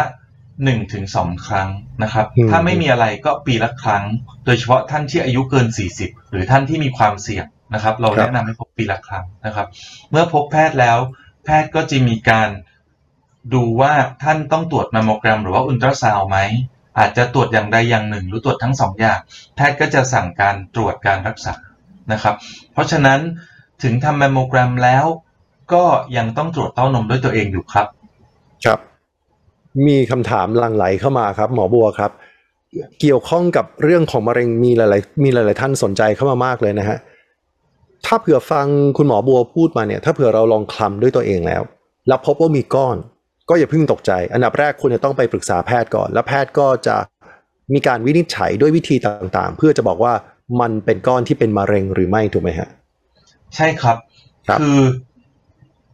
อย่างที่บอกว่าเรา รู้มะเร็งไวรักษาได้หายดีหายอืมขาดได้ด้วยนะครับ เพราะฉะนั้นครับแต่เราไม่สามารถไปตรวจคุณผู้หญิงทุกท่านได้ เพราะฉะนั้นเราก็เลยบอกมขอความร่วมมือคุณหนิกทุก ๆ ท่านว่า ถ้าท่านดูแลตัวเองดี ท่านพบความผิดปกติอะไร มาหาเราก่อนเนี่ยเราจะรักษาท่านได้ดีมากนะครับ อย่าลืมนะครับว่าบางอวัยวะเนี่ยเราตรวจเองไม่ได้นะตับอย่างเงี้ยเราคำตับเองไม่ได้นะ ลำไส้อย่างเงี้ย หัวใจปอดอย่างเงี้ยเราคำเองไม่ได้มันอยู่ข้างใน แต่อืมเต้านมเนี่ย เราตรวจได้อะใช่ไหมครับทำไมครับเราต้องรอหนึ่งปีไปเจอหมอ รอหนึ่งอืมปีเจอหมอ เราตรวจเองเลยทุกเดือนนะครับ ถ้าเจออะไรผิดปกติเรามาหาคุณหมอได้ไวนะครับครับ ถ้าเป็นมะเร็งก็จะเป็นมะเร็งที่ก้อนเล็กระยะต้น ก็รักษาได้หายไวครับ ครับ นั่นก็คือถ้าเรารู้เร็ว ว่าเป็นโรคมะเร็งและเริ่มการรักษาเราก็จะหายได้โอกาสที่จะหายก็จะสูงมากถูกไหมฮะใช่ครับตามนั้นเลยครับครับผมครับ ถ้าสมมุติว่าเมื่อถูกวินิจฉัยแล้วว่าเป็นมะเร็ง และรู้แล้วว่าเป็นระยะไหนทั้งคุณสมบัติทางกายภาพและชีวภาพของเขาเป็นแบบไหน รักษาจนหายแล้ว เมื่อหายแล้วมีโอกาสเป็นซ้ำไหมครับ โอกาสกลับมาเป็นของมะเร็งเนี่ยนะครับ มีแน่นอนนะครับครับอคำว่ามะเร็งเนี่ย ที่เราต้องระวังคือสองอย่างหลังจากการรักษาหายแล้วนะครับอืมหนึ่งคือเราต้องติดตามว่ามีการกลับมาเป็นซ้ำไหมนะครับสองเราต้องดูว่ามีการกระจายไปที่อื่นหรือเปล่าถึงไม่กลับมาเป็นตรงนี้มีกระจายไปที่ไหนไหมนะคครัรับบครับ เพราะฉะนั้นเราต้องมีการติดตามสม่ำเสมอนะครับ แม้ว่าจะไม่เป็นมา หายไปละรักษาครบละสองปีสามปีห้าปี เราก็ยังต้องติดตามสม่ำเสมออยู่ครับผม อย่าลืมนะครับว่าเราไม่ได้ติดตามแค่ข้างเดียว ถ้าท่านเป็นข้างหนึ่ง เช่น สมมติท่านเป็นข้างขวาละนะครับ อย่าลืมว่าเต้านมข้างซ้ายล่ะ แต่ก่อนเรากินข้าวมันไก่ก็อาหารก็เข้าไปเหมือนกัน เราอืมรับพันธุกรรมมาจากคุณพ่อคุณแม่ ข้างนี้ก็พันธุกรรมเหมือนกันอืมอืมเรานอนเครียดเราทำงานหนักก็ เครียดเหมือนกันทั้งร่างกาย เพราะฉะนั้นถ้าข้างขวาเป็นได้ข้างซ้ายก็มีโอกาสเป็นได้ใช่ไหมครับอืมอืมเพราะฉะนั้นเราต้องติดตามการรักษา ดูว่ามีการเป็นซ้ำเฉพาะที่หรือเปล่า ดูว่ามีการแพร่กระจายไหม และดูว่ามีการเป็นของอีกข้างหนึ่งไหมเช่นกันครับอือฮึคำตอบนี้น่าจะเป็นคำตอบที่ตรงกับคำถามจากคุณอุมาวดีเลยฮะ คุณอุมาวดีถามมาว่าเป็นมะเร็งเต้านม แต่หมอแต่คุณหมอที่รักษาบอกว่าไม่ลงต่อมน้ำเหลือง ผ่าตัดเรียบร้อยคีโมไปแล้ว 4 ครั้ง แล้วไม่ได้ทำอะไรอีกเลย โอกาสที่จะกลับมาเป็นซ้ำจะมีไหมครับอืมซึ่งก็คุณหมอมีครับหมอบัวว่ายังไงครับ ก็ต้องตอบว่ามีนะครับ ก็ต้องตอครับบว่ามีนะครับ ครับ แต่ก็คือจะต้องติดตามไปเรื่อยๆถูกไหมฮะใช่แต่อย่าก็ต้เพิ่งติดตมกังวลมากใช่ไหมฮะครับ คือรายละเอียดของของแต่ละท่านเนี่ย อันนี้ผมอาจจะจริง ๆ ตั้งใจไม่ลงรายละเอียดอยู่แล้วอ่านะครับ เพราะว่า แพทย์ท่านที่รู้ดีที่สุดคือแพทย์ผู้ที่มีข้อมูลในการรักษาของท่านนะครับอืมเพราะฉะนั้น ถ้าเกิดว่าฟังมาตั้งแต่ตอนต้น ผมก็จะบอกว่ารายละเอียดของมะเร็งเต้านมไม่มีมีเยอะนะครับอืมระยะสามบางท่านหายดีมาก ระยะสามบางท่านอันตรายนะครับ ครับครับครับพอพูดถึงการรักษาฟังดูก็มีคุณผู้ชมหลายท่านที่มีประสบการณ์ ก็อาจจะมีการรักษาทั้งเรื่องของผ่าตัด หรือว่าเรื่องของการให้เคมีบำบัด ตอนนี้แนวทางการรักษามันเปลี่ยนไปจากเดิมบ้างไหมครับหมอบัวครับ เราแบ่งการรักษาหลักๆเป็นสองอย่างนะครับครับหนึ่งรักษาควบคุมโรคเฉพาะที่นะครับ กับสองการรักษาควบคุมโรคทั้งร่างกายนะครับอืมถ้าภาษาแพทย์คือเป็น local control กับ systemic control นะครับ คือเราจะ control ทั้งสองอย่าง เพื่อให้อืมผลการรักษาดีที่สุดนะครับครับการรักษาเฉพาะที่เนี่ยมีอยู่อาวุธอยู่สองอย่างหนึ่งคือการผ่าตัดอืม สองคือการฉายรังสีนะคครัรับบเพราะฉะนั้นไม่ใช่ว่าโอ้ยฉันฉายรังสีฉันเป็นระยะลุกลามน่ากลัวอันตรายไม่ใช่นะครับ เราเป็นแค่อีกหนึ่งอาวุธที่เอามาประกอบกันนะครับอืมการผ่าตัดเองก็มีอยู่สองอย่าง ผ่าตัดเต้านมกับผ่าตัดที่รักแร้นะครับ ผ่าตัดที่เต้านมก็มีสองอย่าง ตัดบางส่วนกับตัดทั้งหมด หรือตัดแบบอนุรักษ์กับตัดทั้งเต้านมนะครับรักแร้ก็จะมีการต่อมน้ำเหลือง sample ไปตรวจอ่าเอาตัวอย่างไปตรวจเรียกว่า sentinel หรือเลาะต่อมน้ำเหลืองทั้งหมดนะครับอืมทั้งหมดที่ผมพูดมานี้ อย่าเพิ่งกังวลว่าเอ๊ะฉันจะทำแบบไหนดีนะครับอืมถามแพทย์ผู้รักษาท่านจะอธิบายได้ดีที่สุดนะครับ อันที่สองการรักษาทางร่างกาย มีอาวุธอยู่3อย่างหลักๆ ตอนนี้ 1. เราเรียกว่าเคมีบำบัดนะครับ อันที่2เราเรียกว่ายาต้านฮอร์โมนอันที่3เราเรียกว่ายาทาร์เก็ตหรือยา พุ่งเป้ายาเฉพาะกลุ่มโรคนะครับ ซึ่งการที่จะได้ยาเคมียาต้านฮอร์โมนหรือว่ายาพุ่งเป้าเนี่ยก็ขึ้นอยู่กับว่า นิสัยนิสัยของชีวภาพเป็นอย่างไรบ้างนะครับอืมเราก็จะพิจารณาให้ยาตามนิสัย แล้วก็ตามขนาดทางกายภาพด้วยประกอบกันนะคครัรับบเพราะฉะนั้นเมื่อสักไม่ต้องแปลครักบครับครับเชิญเพคราะรับฉะนั้นไม่ต้องไม่ต้องแปลกใจนะครับ บางท่านบอกอุ้ยทำไมฉันตัดเสร็จ แล้วก็แค่กินยาพอ เพราะว่าการตัดคุมเฉพาะที่แล้วก็กินยาต้านฮอร์โมนบางบางท่านแค่สองอย่าง บางท่านแบบอุ้ยทำไมฉันทั้งตัดตัดเสร็จปุ๊บต้องไปฉายแสงฉายแสงเสร็จปุ๊บต้องเคมี เคมีต้องยาต้านฮอร์โมนเสร็จแล้วต้องยาพุ่งเป้า เพราะระยะไม่เท่ากัน เพราะนิสัยไม่เหมือนกันนะครับ ครับคุณผู้ชมที่ใช้ชื่อว่าจีรพัฒน์ครับถามมาว่าจะทราบได้อย่างไรว่าขณะรักษาเนี่ย มะเร็งเนี่ยเขาจะลามไปที่อื่นหรือไม่ ต้องติดตามครับ ต้องติดตาม มีวิธีการติดตามครับ ผมยกตัวอย่างแล้วกันนะครับ เช่นครับอยากรู้ว่ามีการกระจายไหมบางทีเราก็อาจจะทำ PET scan อ่าอืมบางที่อาจจะทำสแกนกระดูกหรือเรียกว่าโบนสแกน หรือบางทีเราทำเอ็กซเรย์คอมพิวเตอร์บริเวณช่องอกแล้วก็ช่องท้องที่เรียกว่า CT สแกนนะคครัรับบทุกอย่างมีประโยชน์หมดนะครับ ข้อบ่งชี้แต่ละราย แต่ละสถานพยาบาล แต่ละแพทย์ผู้ทำการรักษาอาจจะแตกต่างกันได้บ้างขึ้นอยู่กับรายละเอียดการรักษาครับ แต่ติดตามได้แน่นอนครับผมวันนี้มีคุณผู้ชมหลาย ๆ ท่านฮะส่งคำถามเข้ามา ในช่วงเนี้ยเรากำลังพูดถึงแนวทางการรักษากันอยู่ หลาย ๆ ท่านก็คงจะสงสัยเอ๊แล้วแล้วถ้ายังไม่เป็นเราจะมีวิธีในการที่จะป้องกัน หรือมีแนวปฏิบัติยังไงในการที่จะไม่ให้เป็นโรคมะเร็งครับ ถ้าเริ่มจาก การเมื่อเมื่อสักครู่หมอบัวได้ได้ได้ได้แสดงให้เราเห็นว่าการคลำเต้านมเนี่ยก็จะเป็นจะเป็นสิ่งหนึ่งเลยแหละที่จะทำให้เราเห็นได้ถึงสัญญาณเตือนต่างๆ เรื่องของการที่จะตรวจเช็คความเสี่ยง เมื่อสักครู่หมอบัวบอกว่าควรจะทำกันทุกๆ 1 เดือนเดือนหนึ่งทำครั้งหนึ่งในทุกๆ ช่วงอายุนะครับควรควรจะต้องมีอะไรที่เสริมเพิ่มไปจากการคลำบ้างไหมครับคำว่าป้องกันเนี่ยนะครับ ตอนนี้ต้องเรียกว่ายังไม่มีจริงนะ ไม่เหมือนเราฉีดวัคซีนป้องกันโควิดอย่างเงี้ยนะครับฮะหรือว่าโรคบางอย่างเป็นโรคติดเชื้อ การป้องกันการติดเชื้อก็ไม่เกิดโรคอันนี้ตรงไปตรงมาอืมแต่โรคมะเร็งเนี่ยยังไม่มีอะไรที่ป้องกันได้ร้อยเปอร์เซ็นต์นะครับ เพราะฉะนั้นสิ่งที่เราต้องรู้ก็คือว่าเราต้องประเมินความเสี่ยงของเราเองนะครับ ว่าเราเป็นกลุ่มเสี่ยงน้อยเสี่ยงกลางเสี่ยงมากพูดง่ายๆนะคอืรับมเช่นถ้าเราไม่มีญาติพี่น้องเป็นโรคมะเร็งอ่า ถ้าเราไม่ได้อยู่ในครอบครัวที่มีพันธุกรรมผิดปกติ ถ้าเราไม่เคยมีโรคของเต้านมมาก่อน ไม่เคยฉายรังสีอะไรมาก่อน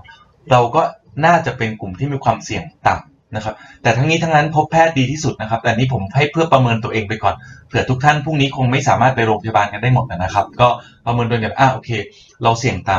ำต่อมาเราก็ดูอ้าวแล้วอายุล่ะอืมถ้าเราอายุประมาณสักยี่สิบเนี่ยอาจจะไม่ต้องรีบไปพบแพทย์ถ้าเราความเสี่ยงต่ำ เราก็ครับตรวจร่างกายด้วยตัวเองไปก่อนนะครับ ทุกเดือนทุกเดือนทุกเดือนนะครับ ตรวจตอนไหนดี แนะนำว่าตรวจตอนที่หมดประจำเดือนไปแล้วประมาณ7จ็ถึงสิวัน เป็นช่วงที่เต้านมจะนุ่มหน่อยไปตรวจตอนมีประจำเดือนอาจจะคัดตึง อาจจะตรวจไม่สะดวกไม่ถนัดนะครับ แต่ถ้าเรามีความเสี่ยง พบญาติพี่น้องเป็น หรือเราเคยมีอะไรผิดปกติเต้านมมาก่อนนี่จะเป็นกลุ่มความเสี่ยงละหรือถ้าเราอายุเกิน 35 หรือให้เต็มที่ 40 ตรงนี้ ต้องมาพบแพทย์ละนะอืครัมบก็คือมาพบแพทย์เลย นอกจากตรวจร่างกายด้วยตัวเอง แล้วก็แนะนำมาพบแพทย์ด้วยครับผมคำว่าป้องกันก็คือว่าป้องกันไม่ให้ไปเจอระยะที่มันสูงนะครับอืมป้องกันก็คือทำให้เราเจอมะเร็งเต้านมที่ระยะต้นๆอยู่ถ้าเราเจอนะครับ ถ้าเป็นสี่สิบไปแล้วล่ะครับ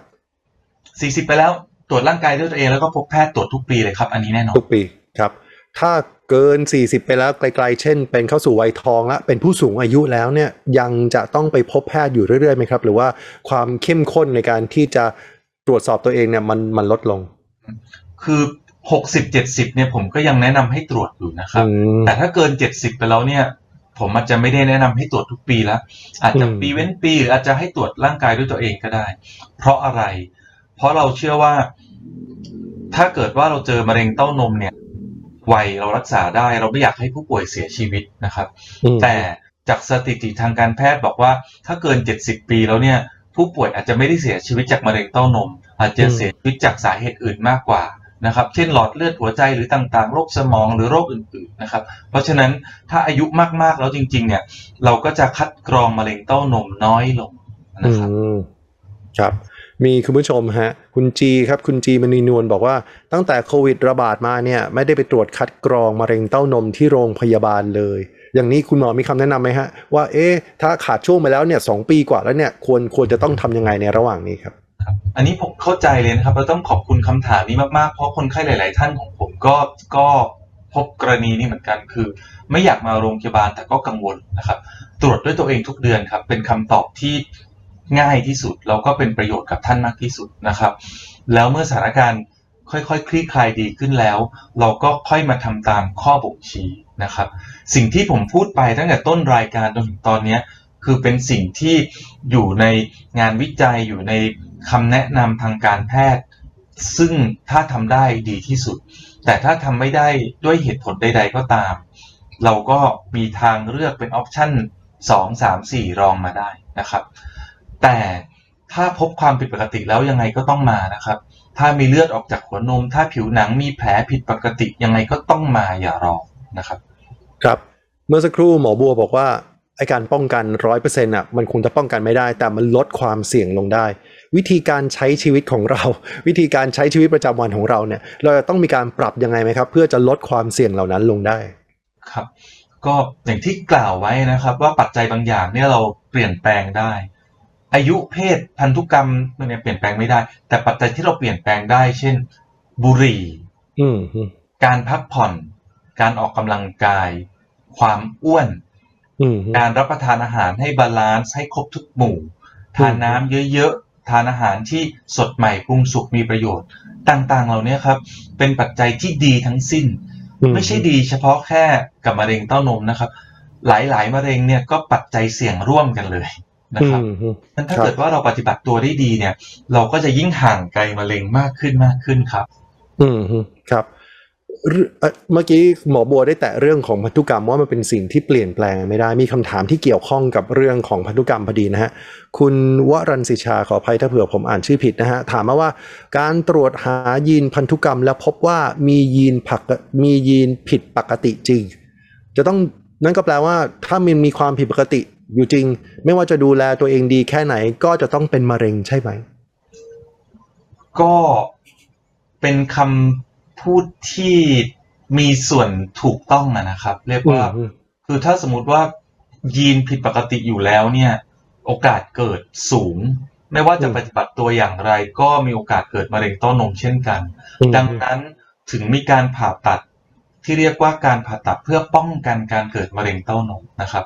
หลาย ๆ ปีก่อนเราอาจจะได้ยินคุณแองเจลิน่าโจลีนะครับเป็นอ่าดาราฮอลลีวูดท่านหนึ่ง ซึ่งเปิดเผยเรื่องราวของตัวเองเลยว่า ฉันตรวจเจอยีนตัวหนึ่งชื่อ BRCA นะครับอืมมีพันธุกรรมที่ผิดปกติ ฉันจึงตัดเต้านมสองข้างนะครับอืมนี่บางท่านบอกอุ้ยฉันก็กลัวฉันจะมาตัดได้ไหม อันนี้เราไม่แนะนำนะครับอืมถ้าเกิดว่าคิดว่าที่มีความเสี่ยง เราก็แนะนำให้พบสัญญแพทย์เพื่อทำการตรวจ เสร็จแล้วก็แนะนำอายุรแพทย์ ที่เชี่ยวชาญเฉพาะทางเรื่องของพันธุกรรมหรือพันธุศาสตร์ในการแนะนำแล้วก็ตรวจยีนก่อนนะครับอืมปัจจุบันนี้เราตรวจได้นะครับ แต่เราไม่ได้ตรวจให้ทุกท่านเราตรวจเฉพาะท่านที่คัดกรองแล้วว่ามีความเสี่ยงจริง ๆ นะครับอืมครับนั่นก็แปลว่าเมื่อรู้ผลแล้วว่าอาจจะมีความผิดปกติ ก็คงจะต้องปรึกษากับผู้เชี่ยวชาญว่า เราจะทำอย่างไรเพื่อจะลดความเสี่ยงลง ซึ่งแน่นอนผู้เชี่ยวชาญก็จะให้คำแนะนำรวมถึงสิ่งที่ผู้ที่มีความเสี่ยงนั้น จะต้องปฏิบัติหรือว่าจะต้องเปลี่ยนเปลี่ยนวิธีปฏิบัติ หรือว่าวิธีดูแลตัวเองเรื่องของอาหารเรื่องของการอยู่ในสภาพมลพิษมลภาวะ ก็จะต้องดูแลตัวเองอยู่ด้วยถูกไหมฮะใช่ครับ หรือออฮึถ้าเราดูแล้วว่ายังไงก็ความเสี่ยงสูงยังไงหกสิบเจ็ดสิบแปดสิบเปอร์เซ็นน่าจะเป็นแน่นอน เราก็บอกว่าเอาอย่างนี้ไหมเราติดตามกันไปเนี่ยก็ได้อืมแต่ถ้ามันเสี่ยงสูงมากๆเรามาตัดเต้านมออกไหมก็มีครับก็คุยกันครับครับ ตอนนี้โอ้โหวันนี้ครับหมอบัวครับ มีคุณผู้ชม ถามคำถามเข้ามาเยอะมากนะครับ ถามคำถามเข้ามาเยอะมากหลาย ๆ ท่านเพิ่งเข้ามาในช่วงตอนสุดท้ายเนี่ยเลยอาจจะพลาดคำถามในช่วงต้น ๆ ไป ก็เรียนคุณผู้ชมนะฮะว่าคำถามที่เราถามคุณหมอบัว หรืออาจารย์นายแพทย์วิษณุโลสิริวัตรสัญญาแพทย์ตกแต่งและเสริมสร้าง ภาควิชาสัญญาศาสตร์ คณะแพทยศาสตร์ศิริราชพยาบาลมหาวิทยาลัยมหิดลเนี่ยไลฟ์นี้เราไม่ลบนะครับที่ที่ต้องอ่านชื่ออาจารย์เต็ม ๆ เนี่ยเพราะว่ามีผู้ชมฮะถามมาว่า หมอโบที่กำลังคุยอยู่เนี่ยอาจารย์อยู่ที่ไหน ก็เลยต้องบอกว่าอาจารย์อยู่ที่ศิริราช ถ้าสนใจอยากที่จะได้คำปรึกษาจากคุณหมอบัวก็สามารถที่จะไปที่มหาวิทยเอ่อที่คณะแพทย์คณะแพทยศาสตร์ศิริราชพยาบาลได้นะฮะแต่อาจจะต้องดูคิวอาจารย์นิดหนึ่งเนาะขออนุญาตเพิ่มเติมอย่างนี้นิดนึงครับว่าใช่ครับวันวันนี้ผมอยากจะมาพูดในฐานะของของสัญญาแพทย์ท่านหนึ่งอะอ่าครับคือผมเองเนี่ย มีอยู่สองวุฒิบัตรคือวุฒิบัตรสัญญาแพทย์ที่ทำการรักษาโรคเต้านมอืมแล้วก็วุฒิบัตรที่เป็นสัญญาแพทย์ตกแต่งและเสริมสร้างที่ทำการผ่าตัดเสริมสร้างเสริมสวยแก้ไขเต้านมที่ผิดปกตินะครับอืมเพราะฉะนั้นถ้าเกิดว่าท่านที่รับฟังอยู่มีความสงสัยหรือว่ามีความผิดปกติข้อมูลใด ๆ เนี่ย อันแรกไม่อยากให้มาหาคุณหมอวิษณุหรือคุณหมอบัวนะครับ อยากให้ดูว่าท่านมีสิทธิการรักษาที่ไหนนะครับอืมท่านมีสิทธิการรักษาที่ไหนไปที่นั่นได้เลยนะครับ ผมเชื่อว่าระบบสาธารณสุขเมืองไทยในปัจจุบันเนี่ยสามารถมีระบบการส่งต่อได้นะครับครับสามสิบาท ผมเองเนี่ยก็เคยมีสิทธิ์สปสชสามสิบาทนะครับอืผมมก็ดูว่าผมขึ้นกับโรงพยาบาลไหน ถ้าโรงพยาบาลที่หนึ่งใกล้บ้านเขาไม่ทำแมมโมแกรมอัลตราซาวด์ให้เราเขาไม่มีเครื่องมือ เขาจะส่งโรงพยาบาลที่สอง เกิดเจอความผิดปกติโรงพยาบาลที่สองเขาบอกว่าเขาตัดชิ้นเนื้อเจาะไม่ได้เขาก็ส่งโรงพยาบาลที่สามได้นะครับครับ สิทธิประกันสังคม สิทธิประกันสุขภาพต่างๆนะครับ ใกล้บ้านท่านพบได้ก่อนเลยครับ แต่แน่นอนถ้าเกิดว่ามีคำถามอะไรที่อยากจะรู้เพิ่มเติมมาทาง Mahidol Channel เรายินดีดูแล เรายินดีที่จะมีมีไลฟ์หรือว่ามีเอ่อจัดอย่างเงี้ยครับ มาถามตอบให้ความรู้กันเพื่อ เพื่อประโยชน์ของส่วนรวมได้เสมอครับโอ้โหอาจารย์ขายของดีมากช่วยกันขายของดีมากครับ อาจารย์ครับ จริงๆในวันนี้มีหลาย ๆ ท่านที่ส่งคำถามเข้ามา และสิ่งหนึ่งที่เราอยากที่จะชวนให้คุณผู้ชมได้ส่งข้อความเข้ามา ก็คือเรื่องของความเข้าใจผิดๆเกี่ยวกับมะเร็งเต้านมครับวันนี้ก็เลยจะชวนหมอบัวแหละครับคุยกันถึงเรื่องของความเข้าใจผิดๆที่คุณหมอบัวอยากจะแก้ เพราะว่าเป็นสิ่งที่ล่องลอยอยู่ในอินเทอร์เน็ตอยู่ตลอดเวลาครับ มีมีความเข้าใจผิดอะไรบ้างไหมครับ ที่คุณหมอบัวอยากที่จะ clarify หรือว่าดูว่า เอ้ย อันเนี้ยมันมันควรจะเชื่อขนาดไหนครับโอ้มีมีหลายคำถามเลยนะครับ ที่โดยเฉพาะพอดีผมทำอย่างอย่างที่เรียนให้ทราบว่าผมทำเกี่ยวกับศัลยกรรมตกแต่งด้วยฮะคนก็จะกังวลว่า เอ๊ะผ่าตัดเสริมเต้านมเนี่ยทำให้เป็นมะเร็งเต้านมมากขึ้นไหมอันนี้ก็อืมไม่เกี่ยวนะครับอืมเสริมเต้านมตรวจแมมโมแกรมอุลตราซาวด์ได้ไหมก็ตรวจได้นะครับ หรือว่า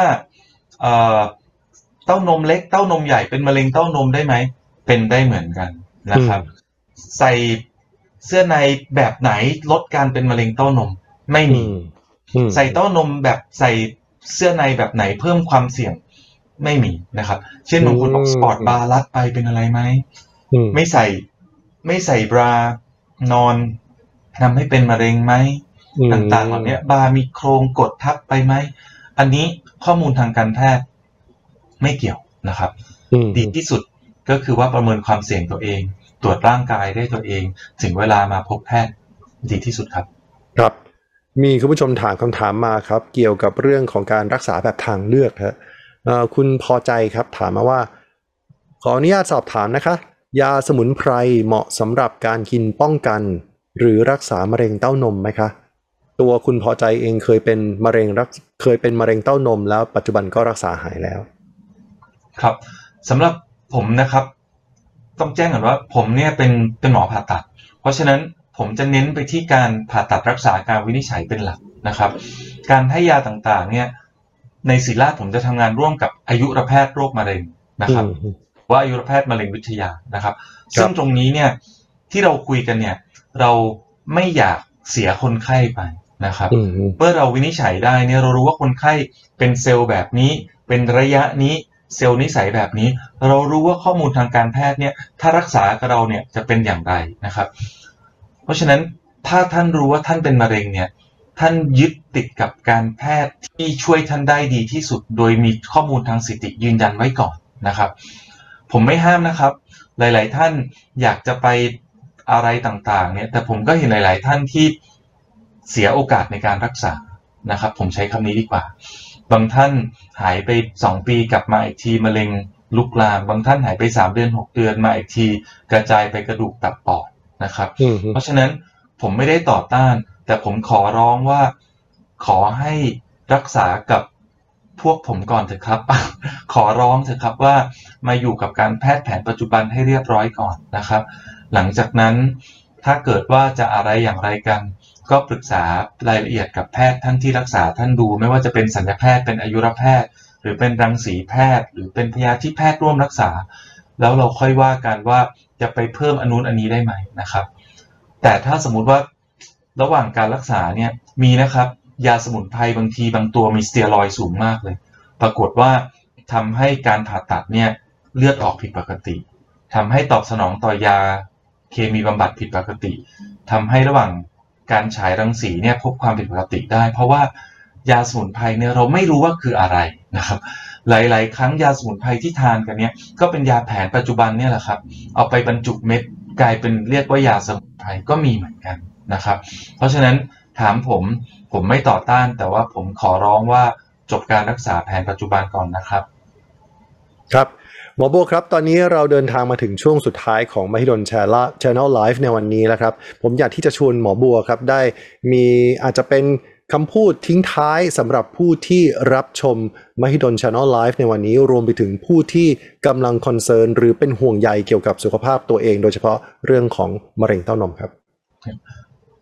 ผมยืนยันนะครับว่าโรคมะเร็งเต้านมเนี่ยเป็นโรคที่พยากรณ์ดีมาก หมายถึงว่าถ้าเราเจอตั้งแต่ระยะเริ่มแรกนะครับ การรักษาได้ผลดีมาก ๆ อยากใช้คำว่าหายขาดด้วยซ้ำนะครับ เพราะฉะนั้นอย่ากลัวการรักษามะเร็งเต้านม อย่ากลัวการตรวจเต้านมนะครับ เราดูแลตัวเอง ถ้าไม่มีอะไร ก็ปกติเหมือนเราแปรงฟันอาบน้ำแต่งหน้า เราแค่เพิ่มการตรวจเต้านมขึ้นมานิดเดียวครับ วันหนึ่งหนึ่งถึงสองนาทีช่วยชีวิตท่านได้เลยนะครับ อันที่สองอยากจะแจ้งว่า การแพทย์ในประเทศไทยเนี่ยนะครับ เทคโนโลยีการแพทย์ในการวินิจฉัย และก็รักษามะเร็งเต้านม และทีมแพทย์ของเราเนี่ยพร้อมมาก ไม่ว่าจะเป็นสัญญาแพทย์อายุรแพทย์รังสีแพทย์พร้อมมากๆนะครับ เพราะฉะนั้นมาตรฐานเราสูงมาก ไม่ต้องกลัวเลยนะครับมะเร็งเต้านม รู้ไวรักษาได้หายขาดแน่นอนครับ หมอบัวพูดพูดได้ครบถ้วนสมบูรณ์ จนกระทั่งผมไม่ต้องสรุปแล้วครับ คุณหมอบัวพูดได้ครบถ้วนสมบูรณ์แล้วว่าถ้ารู้ไวรักษาหายได้นะครับชัดเจนมากครับวันนี้ครับต้องขอขอบพระคุณครับหมอบัวครับอาจารย์นายแพทย์วิษณุโลสิริวัตรสัญญาแพทย์ตกแต่งและเสริมสร้าง ภาควิชาสัญญาศาสตร์ คณะแพทยศาสตร์ศิริราชพยาบาลมหาวิทยาลัยมหิดลครับ โอกาสหน้าคงจะได้พบและพูดคุยกับหมอบัวกันอีกนะครับ ขอบพระคุณครับคุณหมอบัวครับอาจารย์ขอบคุณครับ ขอบคุณขอบทีพมระคุงาณนครับทุกท่านด้วยนะครับ ขอบคุณอ่าครับหลายๆท่านที่รับชมด้วยนะครับขอบคุณครับ ครับคุณผู้ชมครับ Mahidol Channel Live นะครับจะกลับมาพบกับคุณผู้ชมในทุกๆ ครั้งที่มีเรื่องเด่นประเด็นร้อน ที่สังคมอยากจะได้ข้อมูลไปใช้ประกอบในการตัดสินใจ ว่าจะทำหรือไม่ทำว่าจะเชื่อหรือไม่เชื่อ ในโอกาสต่อไปครับ เราคงจะได้กลับมาพบกันอีก ไม่ว่าจะเป็นผ่านทาง Facebook และ YouTube จนกว่าจะพบกันใหม่ครับ วันนี้ผมอาจารย์เต้ระพีบุญเปลื้องกับ Mahidol Channel Liveรักษาสุขภาพ สวัสดีครับ